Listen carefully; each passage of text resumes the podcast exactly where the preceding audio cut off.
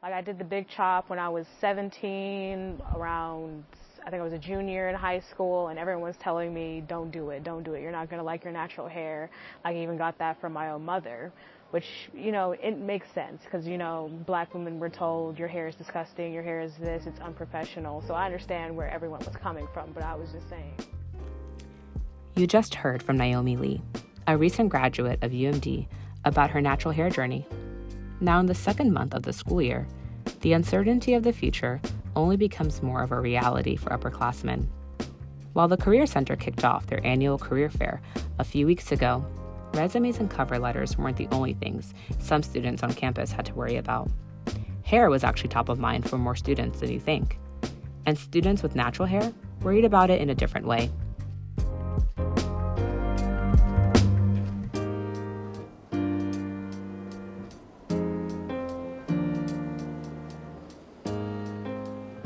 Welcome to Offbeat by the Diamondback, a podcast about the nooks and crannies of the University of Maryland. I'm your host, Grace Capetamy, and today we'll take you through the experiences of other students like Naomi's, whose hair impacted their identity. Before we hear the rest of the story, remember to stick around until the very end to debunk some natural hair myths.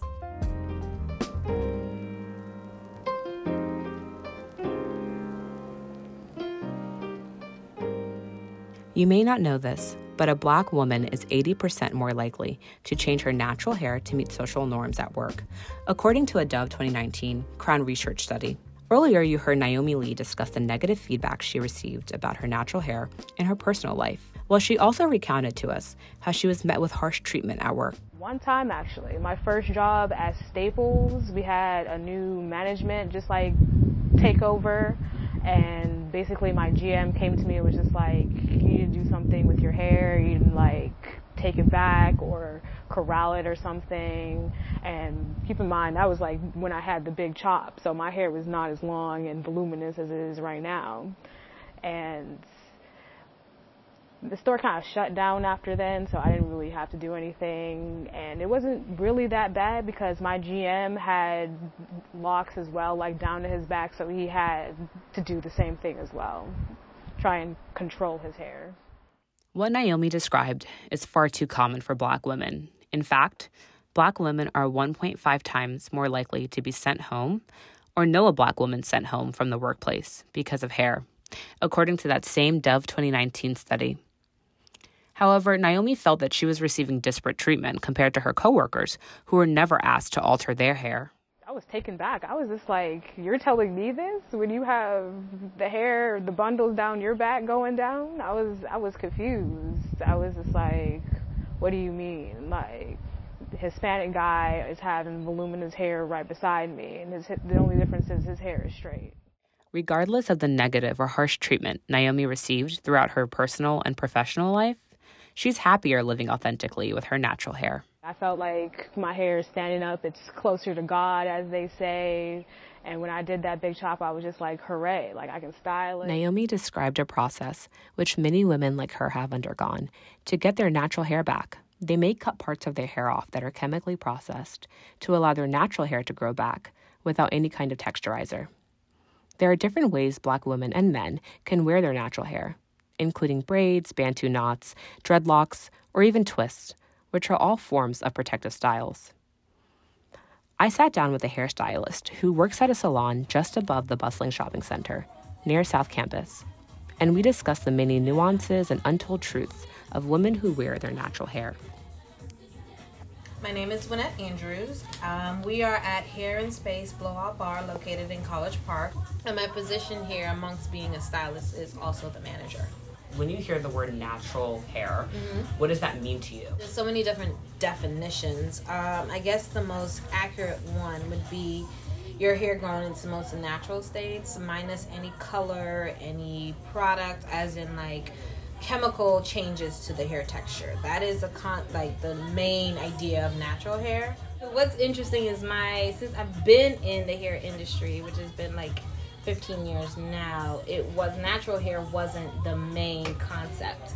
Um, relaxed hair was, and the shortcuts, and the and that was my zone. I always got my hair relaxed, and what I love to see is that we are becoming like our our the women of our our I guess our generation have become one with themselves. Like they are loving their natural state. Especially for the younger generation, seeing these girls embracing their natural curls and they're seeing it on TV and they're seeing the, these women walk around and they're just looking absolutely beautiful and gorgeous versus the, the concept that we had to wear our hair bone straight. Like Winnette said, girls with natural hair are embracing their curls and building their confidence in their natural state. But why does self confidence even matter when it comes to hair discrimination? Well, to find the answers, I sat down with Chris Marsh, a sociologist and associate professor at the University of Maryland, to hear more about what hair discrimination actually is. When we specifically think about hair discrimination, you think about hair that is predominantly in African American communities or part of African American or Black, we're going to call it Black, a part of Black culture that is considered unprofessional but hairstyles that might be unique to other cultures or other racial and ethnic groups are not considered unprofessional. So to decide that some are considered professional based on like cultural differences and others are not, that's where you start to see the discrimination. That's how discrimination kind of plays out because you have a lot of hairstyles that really are unique to Black communities, and they're the ones that are considered unprofessional. It's not just women with natural hair that experience this kind of discrimination. Men are also subject to this kind of treatment. Senior Luke Bennett had his first internship this past summer, where he began to consider what his hair means to him. Uh, I'm Luke Bennett, and I'm an information systems major. But I am a pro advocate of locking your hair. So anyone who wants to lock their hair, just do it. You know, it's a great experience. I mean, I don't. If people say there's an ugly stage, I don't see that. I mean, every stage is different, and I just really think it's a, it's like, it's since it's like you know you grow with it. It's kind of like you get to look back and just like man, it's like it's really cool just looking back, like looking at old photos, like man, was hair was like this, and like certain parts of your life, it's just like it's like kind of goes with like how your locks are growing. So.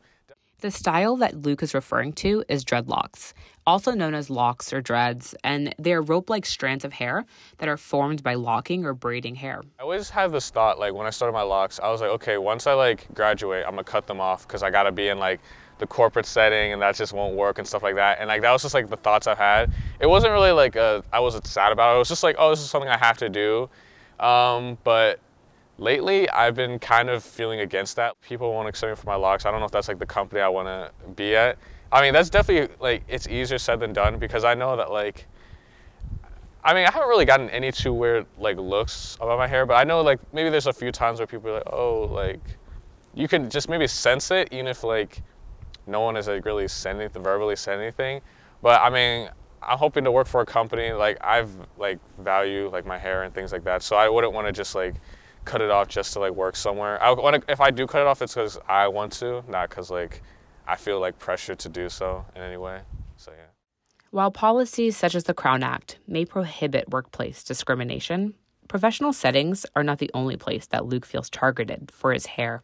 But I do think there's like uh, you know, people seeing like locks as like, you know, on black men is like it's aggressive thing. And I mean, I think I can, I don't agree with that, but sometimes I do feel that. Like sometimes if I maybe in going places, I'm just like, like going to stores or something like that, I just like make sure to like not really like do anything like that would seem aggressive just because like, you know, it's like, oh, you got like, locks on, so you, you just don't want to just appear that way.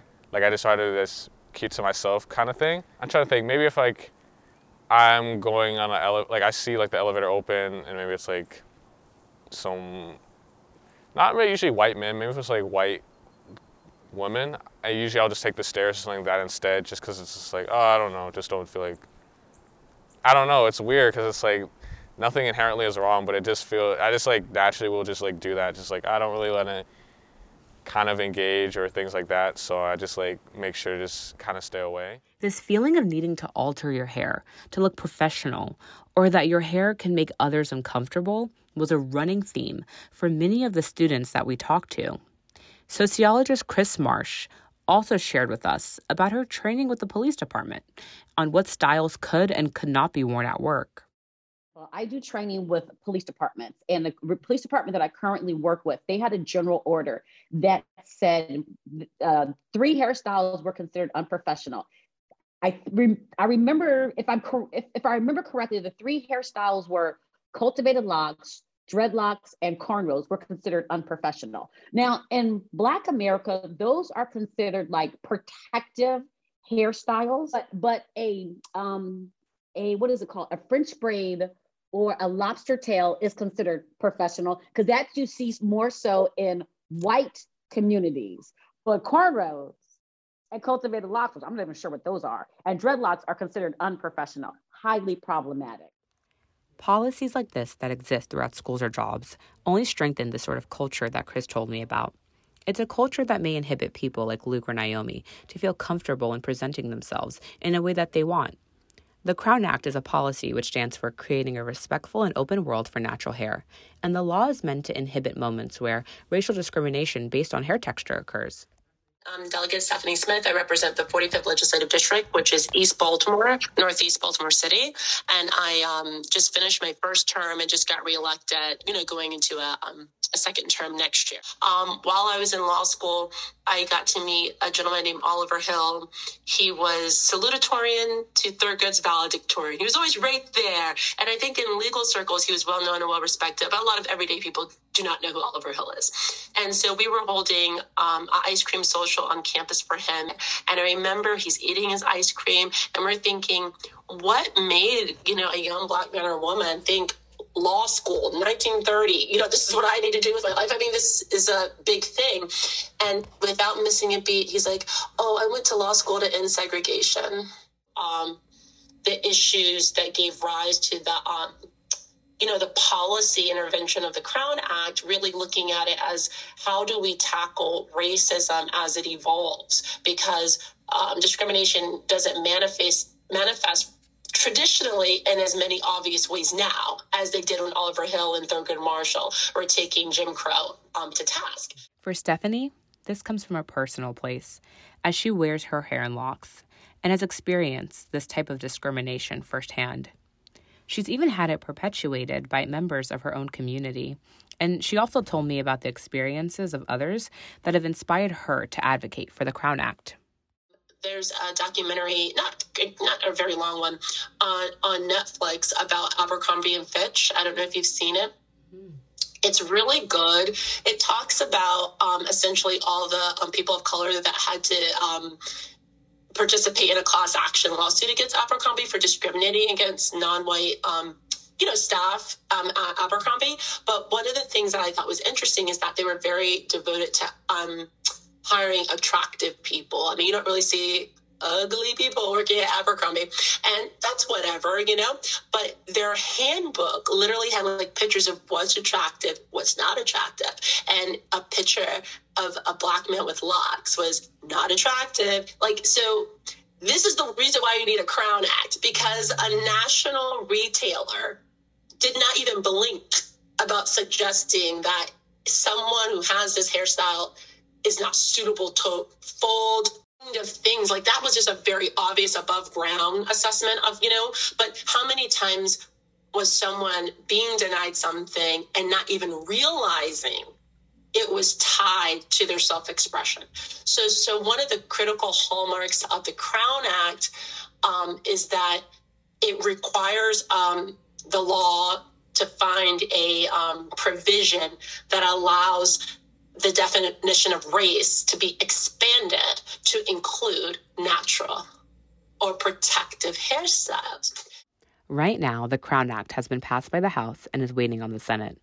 Maryland is one of 18 states that have passed the Crown Act at the state level. It passed in the House of Representatives with 235 votes, with 189 congressmen voting against it. However, many Republicans, like Lauren Boebert, who called the bill a bad hair bill on the House floor, don't support the law. She's not the only one who had strong views against the bill. Republican Jim Jordan from Ohio had much more to say about the priorities of Congress. Million illegal crossings in one year on our border. In fact, we don't really have a border. We have went from safe streets to record crime in every major urban area in one year's time. And they're focused on a bill to make conduct that's already unlawful unlawful again, I guess. I would urge a no vote um, let's focus on the issues that I think the vast majority of the American people want us to focus on. like crime, like the high inflation rate, the 40 year high inflation rate, like the border problem, like the fact that we were an energy independent country just a few months back. Uh, let's focus on those issues. Representative Andy Harris from Cockeysville, Maryland, also voted against the bill. Offbeat did try to request an interview with him, but his office declined the opportunity. While some Republicans think that this bill may be redundant, groups like the ACLU and Joy Collective insist that the law serves a necessary purpose. Title VII of the Civil Rights Act of 1964 prohibit racial discrimination, but federal courts have said that only afros are protected. So there's no federal statute that protects black hairstyles, such as locks, knots, braids, and twists. Sociologist Chris Marsh, who we heard from earlier, explains why a federal law is needed, in addition to the policies already in place. And so people who are in position of power they're the ones that determine what professional is so if you come to a, come to work and you don't they don't understand your protective hairstyle or they don't understand your natural hair, they automatically deem it as appropriate. And the way it then seeps into like the larger society is to say, okay, if it's not professional, then it's not acceptable in the workspace and it's also not in, in the labor market the workspace is also not accepted in the larger society and organizations we think of the workspace as a microcosm of the larger society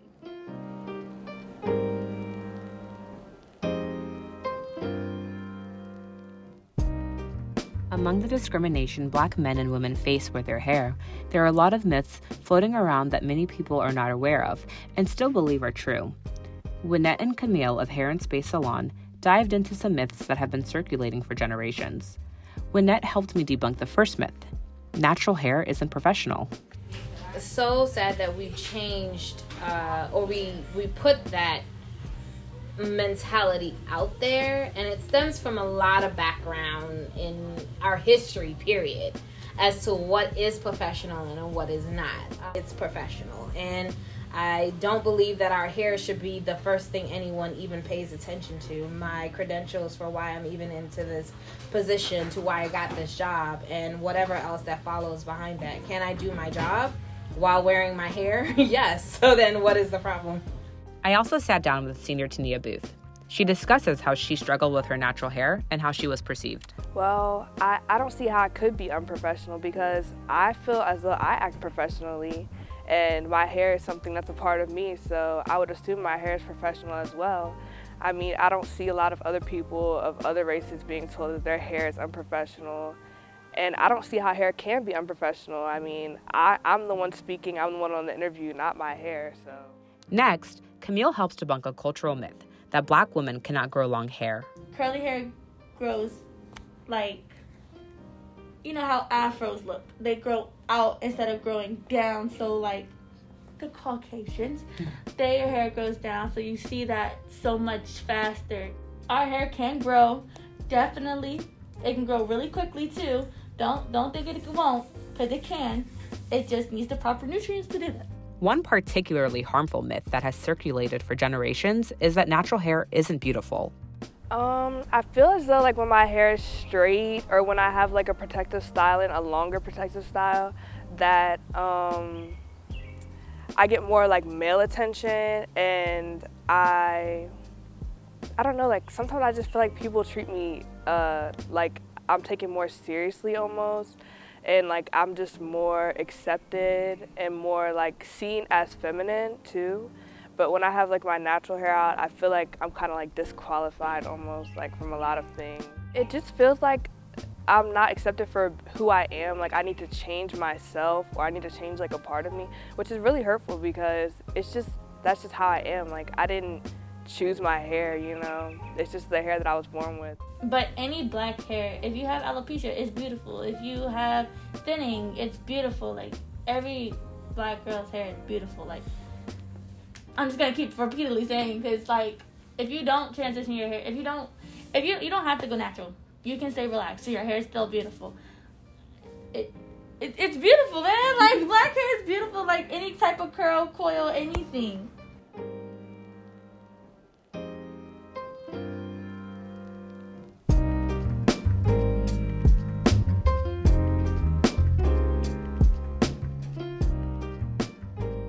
Thanks for listening to Offbeat. I'm your host, Grace Capetamy. This episode is brought to you with the help of our editor, Julia Bischoff, and our two reporters, Megan Barnes and Fatima Yazdi. Our music this month is by Fat Sounds. Follow Offbeat on Twitter at DBK Offbeat and follow the Diamondback on Twitter and Instagram at the DBK. You can find a transcript of this episode at dbknews.com. And if you like this episode, tell your friends and tune in next time.